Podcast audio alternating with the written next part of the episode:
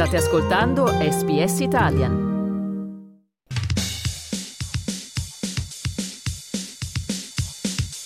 Gli azzurri, i campioni del mondo. Suona il gong che conclude il più bel combattimento di Nino Benvenuti. Andiamo ragazzi, andiamo a vincere per la vittoria!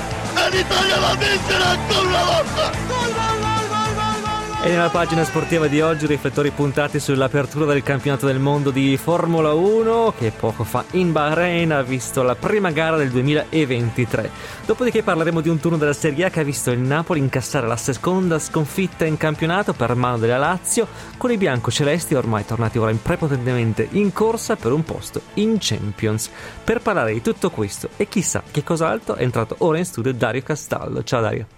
Ah, c'è il tennis, c'è l'atletica. già, c'è già metti le mani hai avanti. Paura, hai paura, eh? Un po' hai sì, paura. un po' sì. Buongiorno a te, buon lunedì. Un saluto ovviamente a tutti coloro che ci ascoltano. Però oggi, insolitamente, se vuoi, iniziamo dal primo Gran Premio della stagione di Formula 1, visto che appunto la Formula 1 debutta in Bahrain, doppietta Red Bull con le Ferrari che purtroppo hanno deluso e sugli scudi è tornato un ex campione del mondo come Fernando Alonso. Nonostante le prove non avessero raccontato di una Red Bull nettamente superiore alle altre, alla fine la scuderia ha eh, finito per dominare il primo Gran Premio della stagione, va detto che per la prima parte della corsa sul circuito del Sakir. La gara è stata proprio tra Red Bull e Ferrari con Verstappen davanti a tutti, Leclerc comunque capace di tenere dietro il compagno di scuderia dell'olandese, ovvero il messicano Sergio Perez con Carlo Sainz al quarto posto. Dopodiché al ventiseiesimo giro Perez ha sorpassato abbastanza agevolmente il monegasco della Ferrari Charles Leclerc e le posizioni si sono consolidate con Verstappen comodamente in testa, Perez lontano una dozzina di eh, secondi dall'olandese e altrettanti secondi a separare Perez da Charles Leclerc. Così ad animare la corsa ci sono stati due ex campioni del mondo come Lewis Hamilton e Fernando Alonso a battagliare a bordo delle loro vetture Mercedes e Aston Martin per il quinto e sesto posto. Dopodiché al 41esimo giro sui 57 previsti, quindi diciamo nell'ultimo quarto della corsa, la Ferrari, intesa come vettura, come monoposto, ha tradito Charles Leclerc. Allora, ascoltiamo la telecronaca di quel momento con due sottolineature. Intanto il commento sconsolato di Leclerc che in collegamento con il muletto della Ferrari dice no, no, no, proprio, oddio, che cosa, che cosa sta succedendo? E poi l'apporto decisivo del telecronista che proprio un attimo prima stava sottolineando il fatto che dopo 41 giri in tutta la corsa si fosse ritirato soltanto un pilota, Oscar Piastri, il 21enne italo-australiano debuttante al volante della McLaren. Ascoltiamo quel momento. Oscar Piastri is the only retirement from the Grand Prix so far. No. But as I complete that sentence, Charles Leclerc is coming to a stop. No, no, no, no, come on. What happened, guys? No power.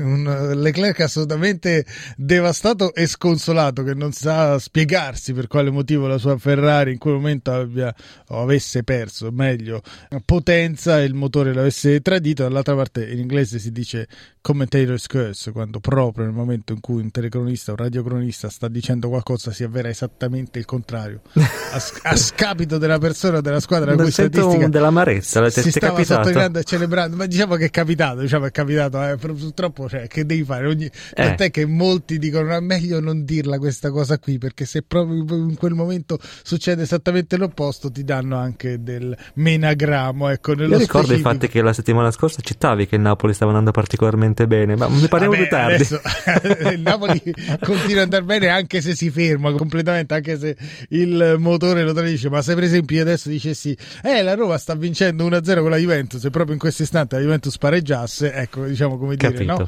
Ecco, un esempio un po' più calzante. Comunque, proprio nel momento in cui il telecronista stava mettendo in evidenza il fatto che dopo 41 giri l'unico ad uscire fosse stato Piastri, zac, proprio come un fulmine lanciato da Zeus. La maledizione ha colpito Leclerc a quel punto, posizioni consolidate e per le Red Bull gli ultimi giri sono stati una passerella, così come lo è stata anche per Fernando Alonso che aveva vinto prima la battaglia con Lewis Hamilton e poi con tutti gli altri e con una affidabilissima Aston Martin era arrivato al terzo posto. Lo ascoltiamo proprio la telecronaca del passaggio delle prime tre vetture sotto la prima bandiera a scacchi della stagione della Formula 1.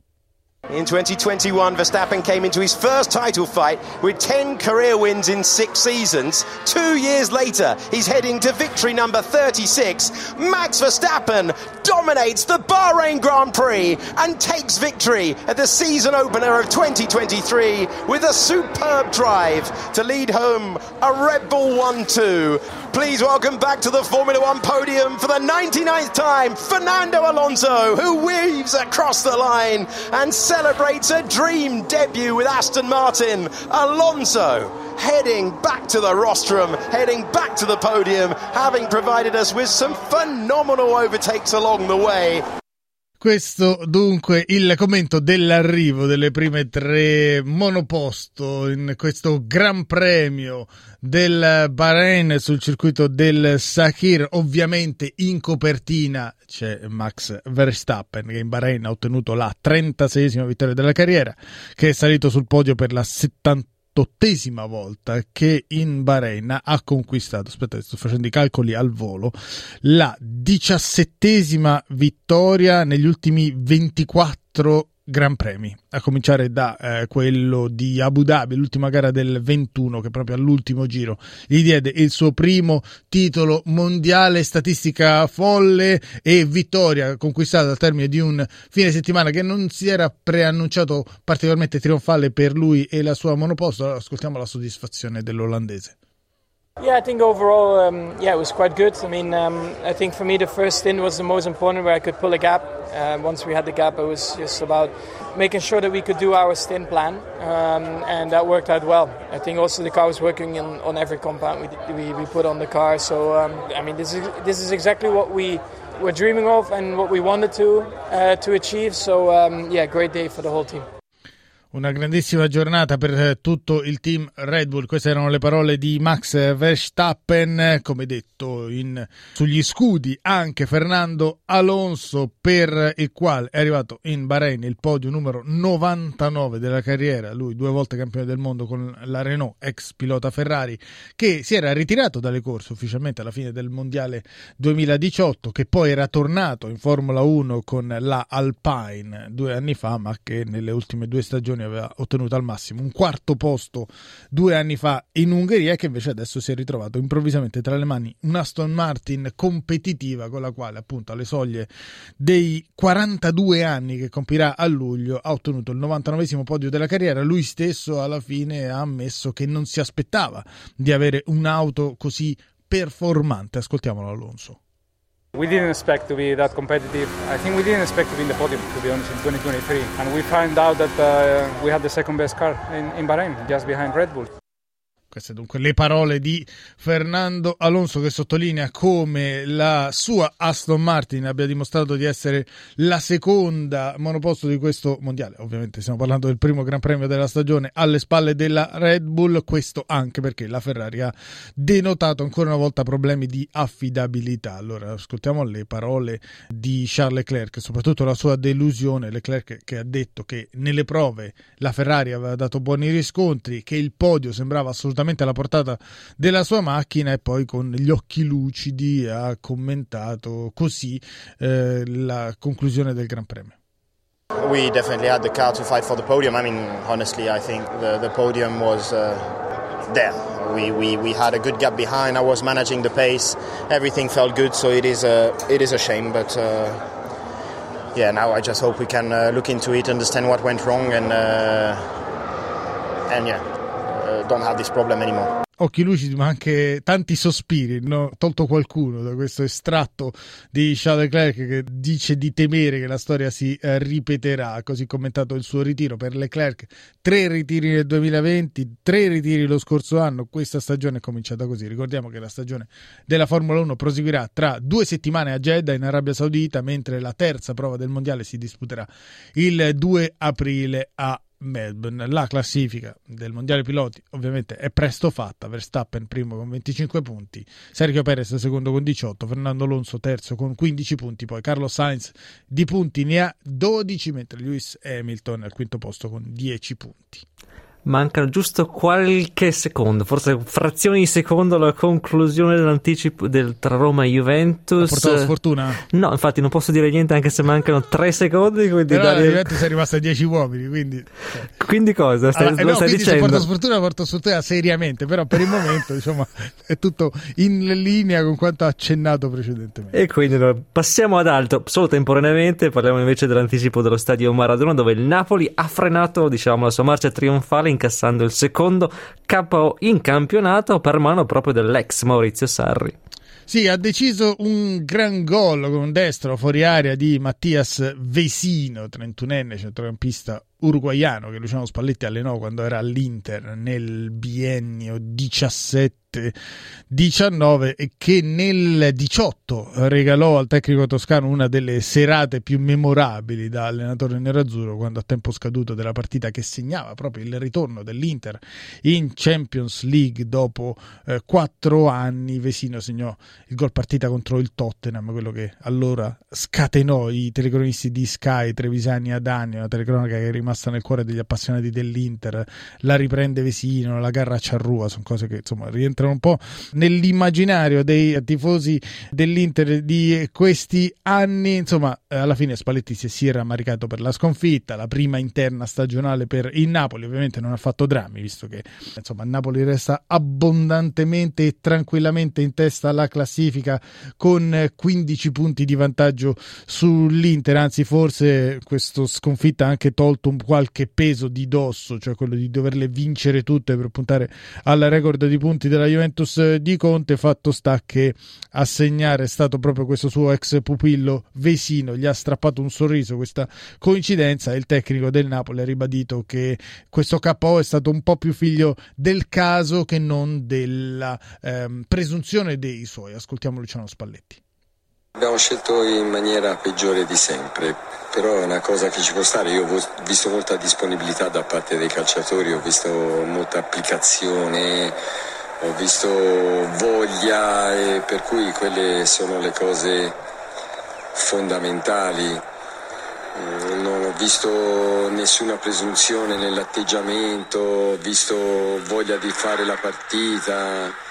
La Lazio si è difesa bene, è stata fortunata in quell'episodio del, della parata e della, della, traversa. Noi un po' ingenui sul gran gol di Vessino perché poi abbiamo fatto questa respinta lì al limite dell'area dove diventa pericoloso farci delle respinte lì al limite perché poi si può subire tiro e gli si fanno complimenti a Vessino perché è un grande professionista, un grande calciatore per cui gli si dice bravo insomma si sente ancora l'affetto di Spalletti per Mattias Vesino, i complimenti li abbiamo ascoltati, quelli dell'allenatore del Napoli al man of the match del Maradona che ha regalato il successo alla Lazio, Lazio che dopo la sconfitta interna con l'Atalanta di quattro settimane fa ha mantenuto la porta inviolata per cinque partite consecutive, allora alla fine a Maurizio Sarri altro ex della sfida hanno chiesto cosa significhi questa vittoria per la Lazio contro il Napoli. Significa tre punti. Eh, sono tre punti importanti perché presi contro una squadra che, che, sta facendo un campionato a parte che in casa aveva fatto mi sembra 11 vittorie e un pareggio e, e quindi venire a vincere qui e, e sono punti per noi importantissimi. La squadra ha fatto una partita di alto livello per attenzione, per applicazione, per dedizione, per determinazione, secondo me questa squadra, la nostra squadra può fare dal punto di vista tecnico anche qualcosa di meglio. Il problema per noi non è mai stata la singola partita, no? ogni tanto la partita di, di questo livello di attenzione e di applicazione la spariamo e, e, il problema nostro è trovarla con, con continuità. Rispetto all'anno scorso i difetti si sono molto limitati, adesso ci succede molto più raramente di arrivare scarichi a qualche partita, quindi speriamo di aver preso la strada, la strada giusta da quel punto di vista. Queste dunque le parole di Maurizio Sarri, allenatore della Lazio. E dopo il successo della Lazio, le milanesi erano chiamate a rispondere non tanto per approfittare del capitombo della capolista, ma quanto perché erano state scavalcate al secondo posto proprio dai bianco-celesti, ma soltanto l'Inter è riuscita a ottenere i tre punti. Sì, Inter che è giunta alla quinta vittoria consecutiva tra campionato e coppe in casa, è arrivato il 2-0 contro il Lecce, un gol per tempo, molto bello quello di Mkhitaryan nel primo, assegno Lautaro su assist di Dumfries nel secondo, ascoltiamo la soddisfazione dell'allenatore dei nerazzurri Simone Inzaghi.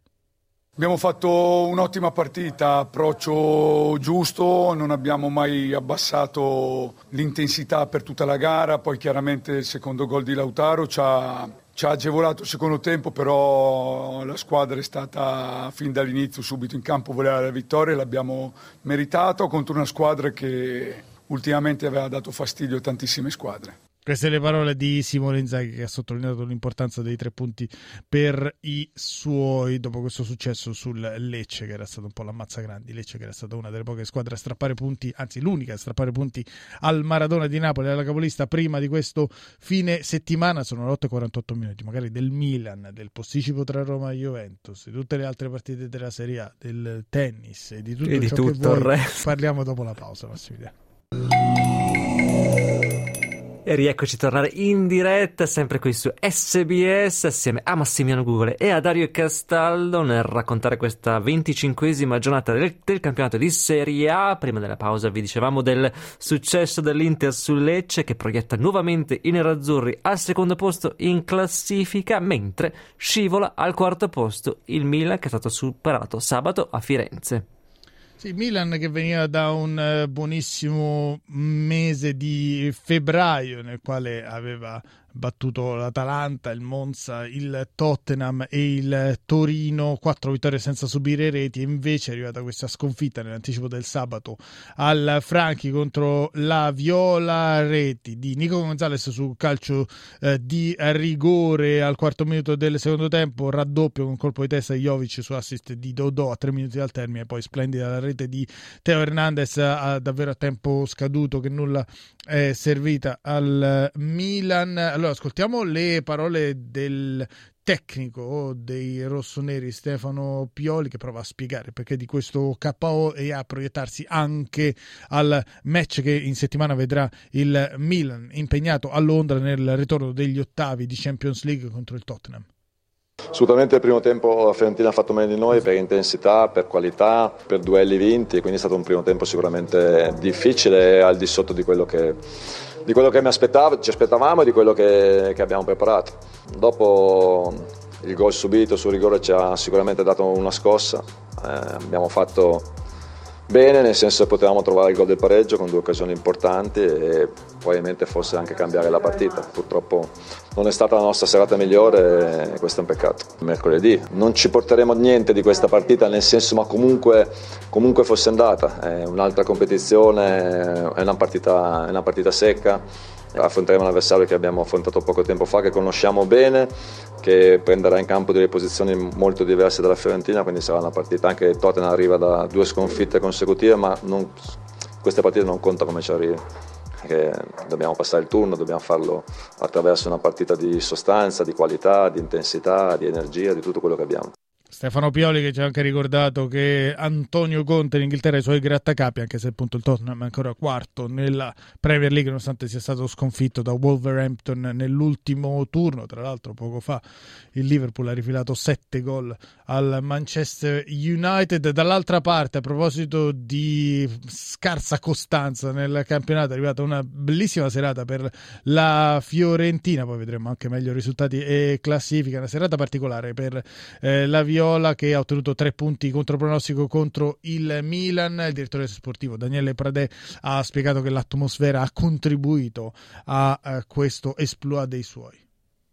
È tutto il campionato che noi le prestazioni le facciamo, a parte un paio di partite, forse quella di Roma dove abbiamo avuto l'espulsione al 24esimo, però la squadra, la squadra sempre, ha, sempre, espresso, adesso con fiducia riesce a giocare meglio, solo che devi continuare, devi eh, sapere che già giovedì rigiochi un'altra partita, forse non eravamo neanche abituati, come abbiamo detto più volte, a questo, a questo trend perché è il primo anno dopo tanti anni, però, però siamo contentissimi, siamo contenti, poi eh, era una giornata speciale con, con Davide, perciò c'era un clima particolarissimo, eh, poi soltanto dedicare la, la vittoria a lui e è stata una bella cosa, è stato uno stadio incredibile con un calore quando siamo così pieni, quando lo stadio è così è difficilissimo venire a fare punti a Firenze. Direttore sportivo della Fiorentina Daniele Prade che ha fatto riferimento al fatto che la Fiorentina dopo tanti anni è impegnata su due fronti, c'è la Conference League che ha tolto eh, energie sicuramente alla formazione di Vincenzo Italiano in eh, campionato e poi ha fatto riferimento al fatto che nel sabato italiano la partita si è disputata al Franchi nel segno del ricordo dell'ex capitano della Fiorentina Davide Astori scomparso il 4 marzo del 18 in seguito ad un problema cardiaco poco prima della eh, partita della trasferta trasferta della Fiorentina ad Udine e che è stato ricordato in questa giornata a cinque anni di distanza dalla sua scomparsa non soltanto nel corso di Fiorentina-Milan ma da parte di tutto il calcio italiano. All'epoca, all'epoca dei fatti, Stefano Pioli, adesso allenatore del Milan, era allenatore della Fiorentina e Astori, che è nato in provincia di Bergamo, era cresciuto nelle giovanili del Milan, quindi eh, questo confronto tra Fiorentina e Milan proprio in occasione del quinto anniversario della sua scomparsa è stato particolarmente sentito, c'è stato un momento al quale tutto lo stadio si è fermato proprio per applaudire in ricordo di Davide Astori e un ricordo è stato chiesto anche all'allenatore del Milan Stefano Pioli, ascoltiamolo. Per me è sempre molto particolare, molto, molto personale, molto intimo venire a giocare qua a Firenze dopo che, dopo che ho conosciuto Davide e stasera la situazione si è moltiplicata per via di, di questo strano destino che insomma era la stessa data e quindi sono cose molto, molto personali.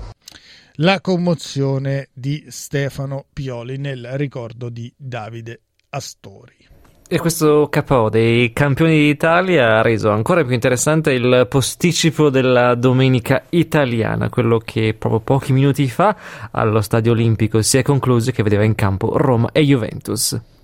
Sì, l'ha vinto la uh, Roma 1-0, Juventus che veniva da una striscia di risultati molto positivi, ha vinto 6 delle ultime 7 coppe comprese, si era soltanto fermata in casa contro il Nantes, pareggio che comunque non aveva compromesso le chance di qualificazione agli ottavi di Europa League, Juventus che aveva cominciato a mettere anche pressione alle avversarie in ottica Champions, visto che stava rimontando addirittura sul quarto posto nonostante i 15 punti di penalizzazione formazione, quindi Juventus che si presentava all'Olimpico tra l'altro in formazione bene o male tipo avendo recuperato tutti i migliori o quasi e invece la partita l'ha vinta la Roma. Deciso un eh, gol di Gianluca Mancini, gol che ascoltiamo nel racconto di Dazon firmato da Pierluigi Pardo e Massimo Ambrosini.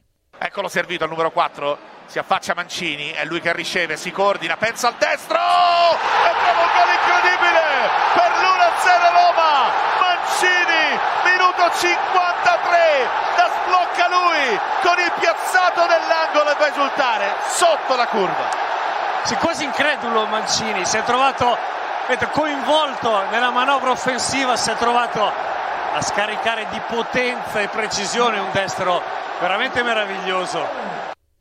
Questo è il commento di Massimo Ambrosini e Pierluigi Pardo del gol che ha deciso la sfida d'Olimpico tra Roma e Juventus. Ne approfittiamo per fare il punto della situazione di questa giornata numero 6 del girone di ritorno del campionato di Serie A che si è aperta nel venerdì italiano con la vittoria della Lazio a Napoli per 1-0. Poi Monza Empoli 2-1, Atalanta Udinese 0-0, Fiorentina Milan 2-1, Spezia Verona 0-0, Sampdoria Salernitana 0-0, Inter Lecce 2-0 e poco fa, come detto, la Roma ha battuto la Juventus Juventus per 1-0. Due partite mancano ancora all'appello, sono Sassuolo Cremonese e Torino Bologna si disputeranno all'alba di domani in classifica. Napoli 65 punti, Inter 50, Lazio 48, Roma e Milan 47, Atalanta 42, Bologna e Juventus 35 punti, Udinese e Monza 32, Torino e Fiorentina 31, Empoli 28, Sassuolo e Lecce 27, Salernitana 25, Spezia 21 punti, Verona 18 18 chiudono Cremonese e Sampdoria a quota 12 punti di tutte le altre partite del programma della Serie A ma anche della eh, Serie B, delle league come detto del tennis. Parleremo nella seconda ora di trasmissione. Adesso è tutto per quanto riguarda la prima. Restituisco la linea a Domenico Gentile per un aggiornamento delle notizie. Poi appunto la riprendiamo come sempre per rimanere insieme fino alle 10 a tra poco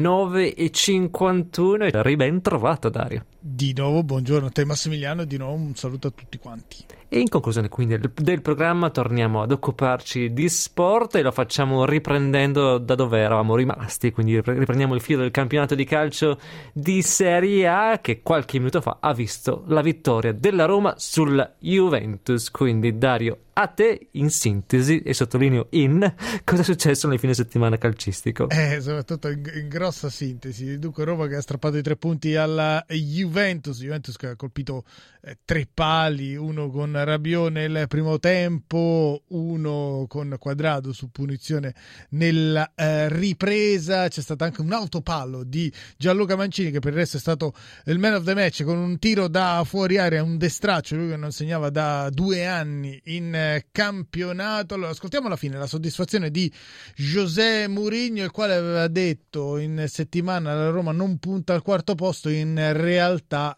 come spesso gli capita, era una sorta di strategia per motivare i suoi. Ascoltiamolo. Dobbiamo essere consapevoli dei nostri limiti e quando tu sei consapevole dei tuoi limiti tu, tu giochi per nasconderli e, e porta a casa il risultato. Quando tu non sei a, a 100% siamo una squadra che, che soffre.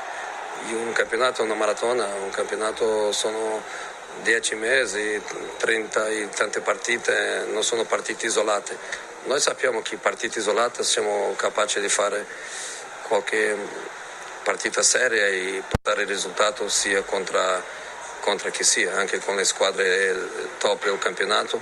E veramente la Juve senza infortuni, la Juve con, con questi allenatori, con questi giocatori, la Juve è grande, grande squadra i complimenti anche di José Mourinho alla Juventus che è uscita sconfitta dallo stadio olimpico precipita a meno 12 dalla zona Champions sempre al netto dei 15 punti di penalizzazione. Chi si allontana dalla zona Champions è l'Atalanta che non è andata oltre lo 0-0 interno contro l'Udinese in questo momento a meno 5 dal quarto posto squadra che in trasferta ha il terzo miglior rendimento del campionato ma che in casa continua a stentare ne ha vinte solo 5 su su 12 ascoltiamo proprio il tecnico degli orobici Giampiero Gasperini sottolineare questa difficoltà della sua formazione in questa stagione. Sì, oggi è stata indubbiamente una buona gara. È finita 0-0, non riusciamo a vincere soprattutto in casa anche in questo periodo però questa è una squadra che dà sempre tutto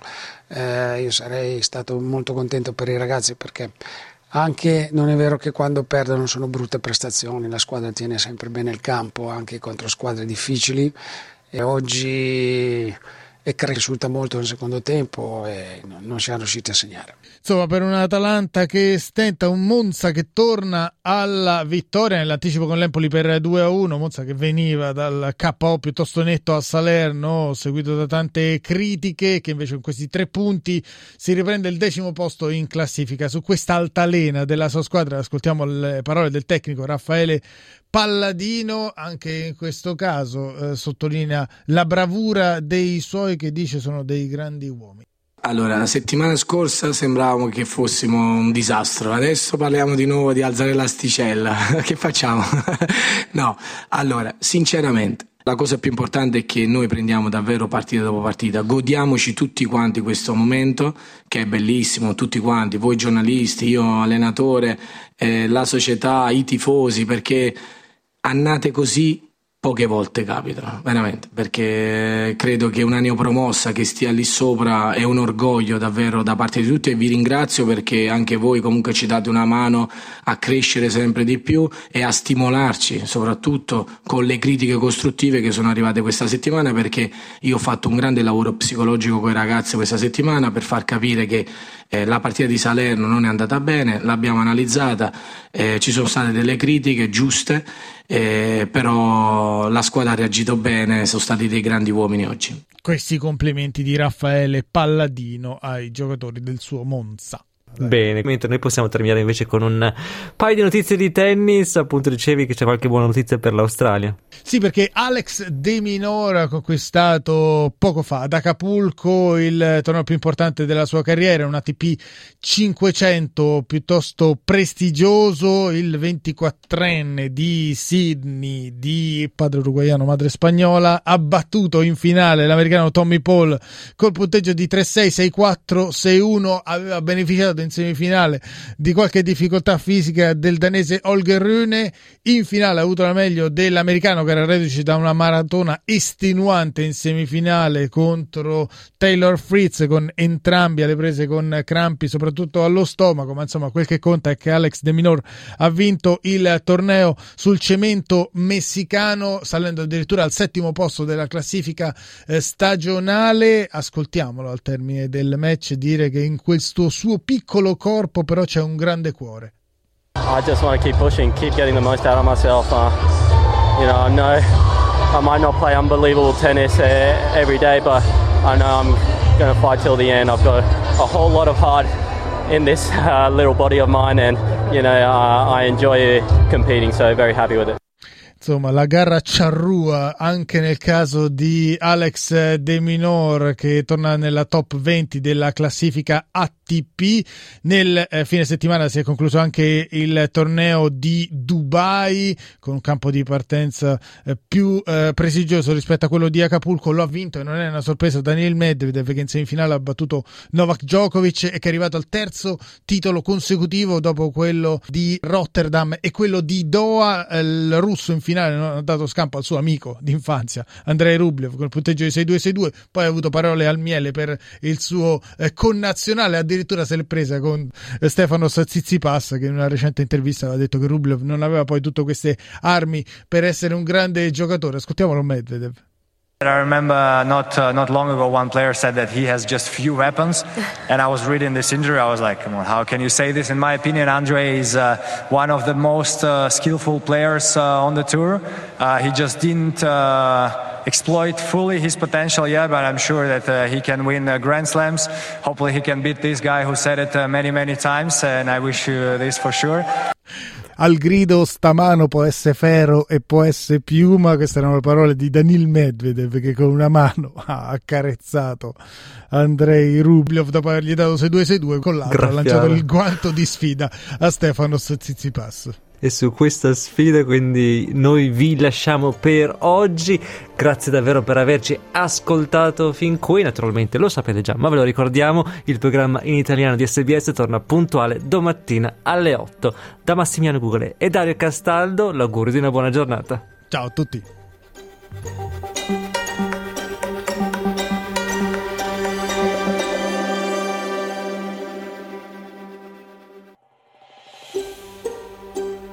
Cliccate mi piace, condividete, commentate, seguite SPS Italian su Facebook.